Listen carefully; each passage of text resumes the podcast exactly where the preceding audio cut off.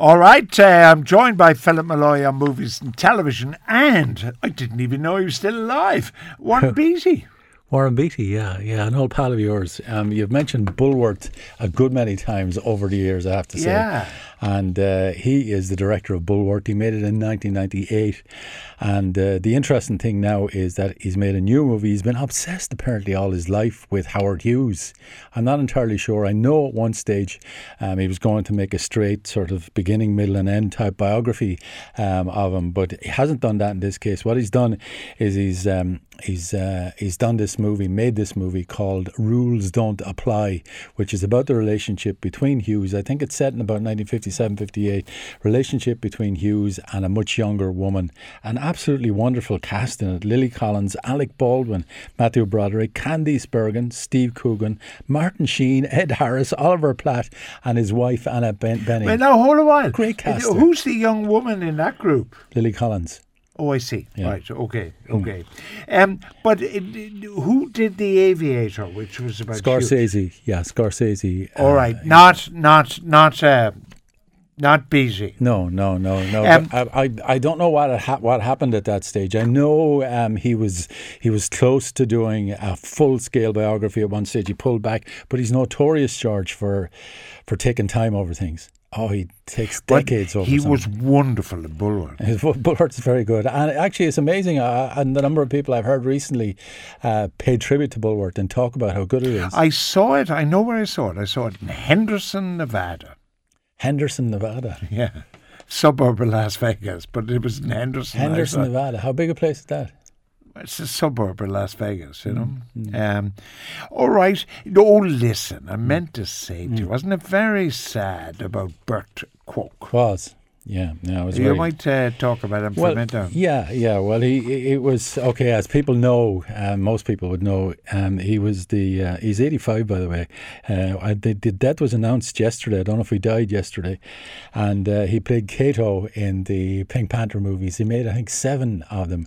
Also made three James Bond movies: um, Goldfinger, the spoof Casino Royale. Um, he made, and uh, he made You Only Live Twice, and he was in various other things, including one that you mentioned over the past two weeks, Tenko. Was he in Tenko? He was in Tenko. He was one of the prison Guards guards, or whatever, bosses yeah. or whatever. Yeah. Yeah, wow. So. Uh, yeah, he was, uh, and and the, the thing was that every time Clouseau would come into a room, a hotel room or whatever, he'd be standing behind a door waiting to attack him.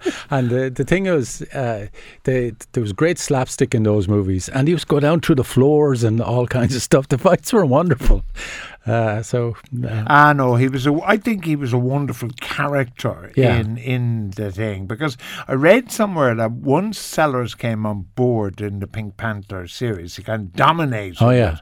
but but but Cato succeeded in making his own part. Like, Yeah, yeah. He started off, uh, was it the first or second one? And uh, he started off, and it wasn't a big part, but it became more and more a part of the whole uh, idea of the uh, of the, the Pink Panther as he went along. And so it was important and crucial, in fact, to have him. What's this about a fire you're on about? What do you mean? Oh, a fire, a fire, yeah. Well, you, you just talked there now about a place um, called, what do you call it, Henderson, Missouri? Nevada, yeah. Henderson, Ne- Nevada. Well, th- there's those kind of places with those kind of names. I was, um, there was a, a film in the uh, Cannes Film Festival this year called Patterson, and that was called after Pat- Patterson, uh, New Jersey. Oh, yeah. So there's there's places like that um, uh, all over the. the anyway, um, what you're talking about is um, uh, this place in Arizona, and it's a pl- a place called Yarnell. And in 2013, there was a an awful, apparently, an awful, half the town was burned, uh, an awful wildfire uh, there. And there was a group attached to uh, the Prescott, another place in, in um, Arizona, the Prescott Fire Department, called the Granite Mountain Hotshots. And their talent and their approach was to uh, to fight these wildfires, and this was the worst of its kind. Apparently, the worst fire since 1933, and. Uh, So uh, I think 19 firemen were killed in it, and it was just a, an absolutely Right. appalling. So they're going to make a film. So what they're doing is uh, uh, they're making a film version of it. It was called for a while No Exit. They've changed the name, but they haven't given a new name yet. And there's a, a, a good cast in it. Jeff Bridges, uh, who has some interesting things coming up. Josh Brolin, uh, Miles Teller, and uh, James Badge Dale. You remember James Badge Dale, don't you? From yeah. yeah. What do you remember from? One I of have the no idea who Badge Dale is, unless it's. You, you- well, you've mentioned them to me before. have I? Yeah, you have, and he was Who is one, he? one of the soldiers in the Pacific. Remember the Pacific? Oh, yeah, I didn't Yeah. like the Pacific. Well, okay. It wasn't in the same league as Band of Brothers. Mm. You know. Uh, what? I, I- I, yeah. want to ask you a Yeah, question. Go ahead, ask me. I cannot get into billions. Well, I mean, you're you're talking about two episodes now. You know, I'm talking about two episodes. yeah, and you can't get into it. What Hasn't grabbed me. it's not. It's, it's not easy to grab you. I'm with A. A. Gill on the Sunday Oh, Independent. jeez, here we go. Here we go. A. A. the Sun Gill. Times, yeah. Oh, we just stop quoting. He He doesn't know his backside from the hole in the ground. He said that, in fact, the characters should have been reversed. Damian Lewis should have been the attorney, and the other fellow, whatever his name is, No, no, no. Paul- no. Paul, The, the two of them are ideal for the parts. Paul Giamatti is really Giamatti, good yeah. as the the attorney, and um, no, no, we just don't be quoting him for at me at all. For God's sake, it's a waste of space, the man. A. A. Gill. Okay. Ah! now I have to say, there's a, we've been doing this new Yeah. thing, uh, it, it, which allows you to go on forever about old TV programs and series. Could I and could I, could Yeah, I right? read this letter from Aoife Barry, Eva? a woman called Eva Barry? Yeah. I really enjoyed your segment looking back at the iconic TV series like The Waltons. Growing up, of course, you didn't approve of The Waltons. Growing up in one channel land in the 70s, these shows provided huge entertainment and joy. Am I imagining it, or were there uh, a huge amount of westerns? I loved Bonanza. Uh, Alias Smith and Jones, and of course, the High Chaparral was the standout favourite.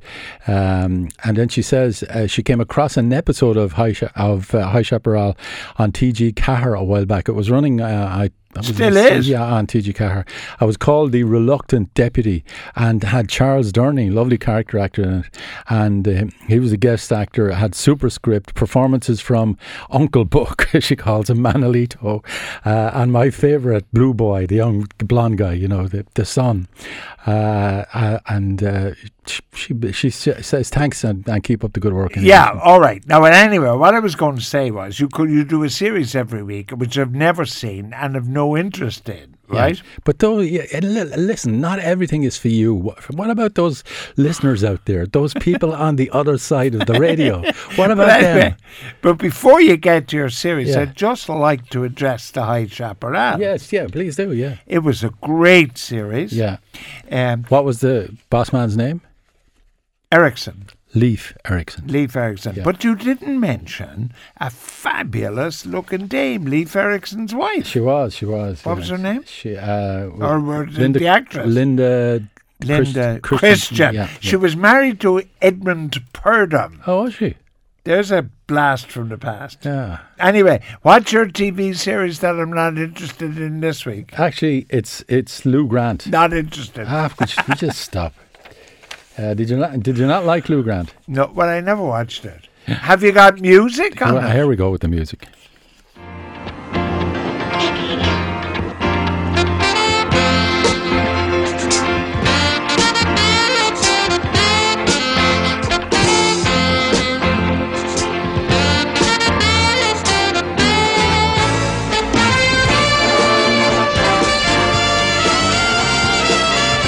All right. Uh, I do- love it, I love well, it. the music was very great. good. The music is very good. and Lou I Grant, didn't like Edward Asner. That's the reason. I suddenly realised why I didn't like it. He was in Roots. He was in Roots. Yeah, he was in loads of things. Anyway, Anyway, he uh, this was a spin off from the Mary Tyler Moore show, and uh, he played the uh, the Mary Tyler Moore show, as you know, was set in a, a newsroom in a television station. which series are you doing? Mary We're Tyler doing- Moore or doing- one Lou is Grant? leading into the other. If you All just give me give me a, a a half a second. Okay. Uh, Mary Tyler Moore show ran from 1970 to 77, and he played that part.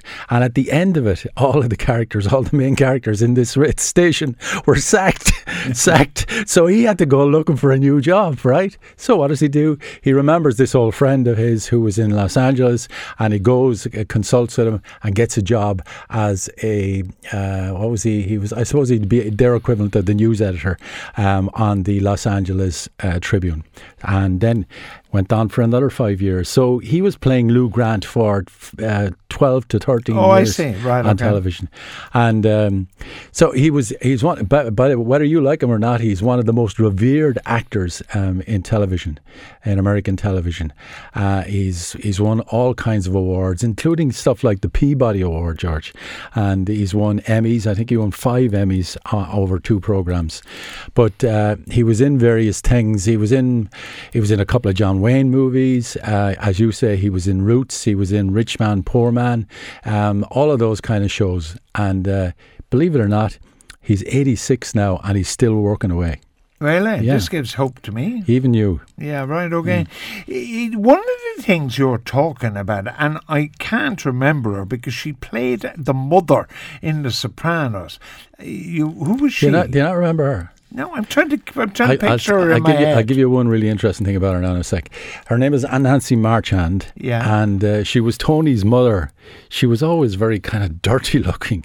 Uh, but she was Tony's mother for, uh, I think, about.